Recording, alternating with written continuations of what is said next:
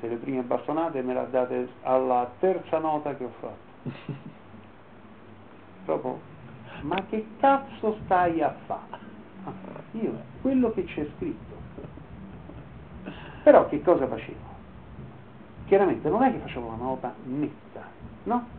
Siccome per me esisteva il jazz, non esisteva nient'altro, e lì stavo facendo un turno di musica commerciale dove come ti ritrovi in queste situazioni? Perché l'amico dice, oh, c'ho un mio amico, le cose, ok, bassisti elettrici che leggevano, ma mangoli cani, però chiaramente con la cosa, ah, perché cosa farai da grande jazzista? Ogni nota invece di essere era tutti gli appoggini, le ghost, le cose, tutto, è quello. Bello. Qui non stiamo a gezzito. E io ho reagito come se avessi offeso mia madre, capito? Anzi, forse vorrei dire ancora peggio. E tranquillamente prende ma che cazzo ne puoi sapere tu di jazz?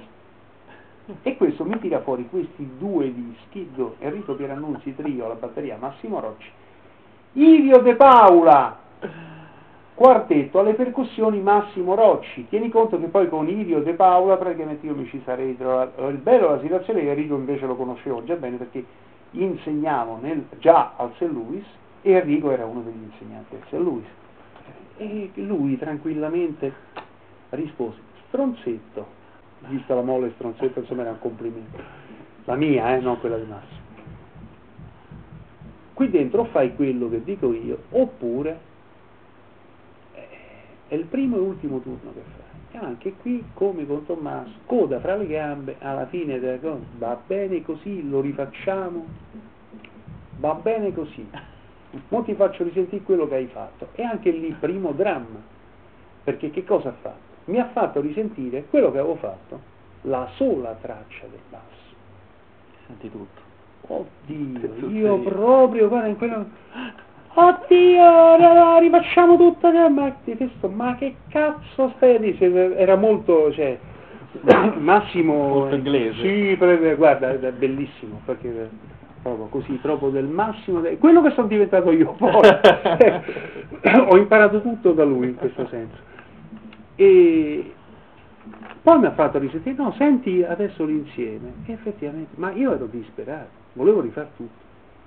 Però mi ha insegnato a lavorare, quello che mi ha consentito di lavorare con i più grandi arrangiatori di musica da film. E andavo praticamente a fare questi turni da lui, ma io lavoravo sempre in regia con lui.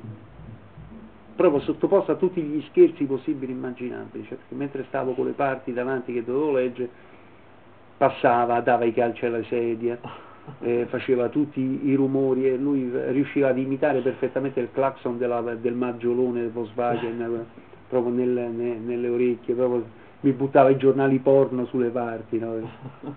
Lì praticamente ho imparato proprio a non aver... Guarda, lì, oh, da quel momento in poi proprio non è successo tu hai ancora una copia, purtroppo è stato uno di quelli di quei folli che ha comprato il libro mio, se leggi la, la prefazione, io lì sopra trovi scritto che io ringraziavo Tommaso Vittorini e Massimo Rocci in quanto tali.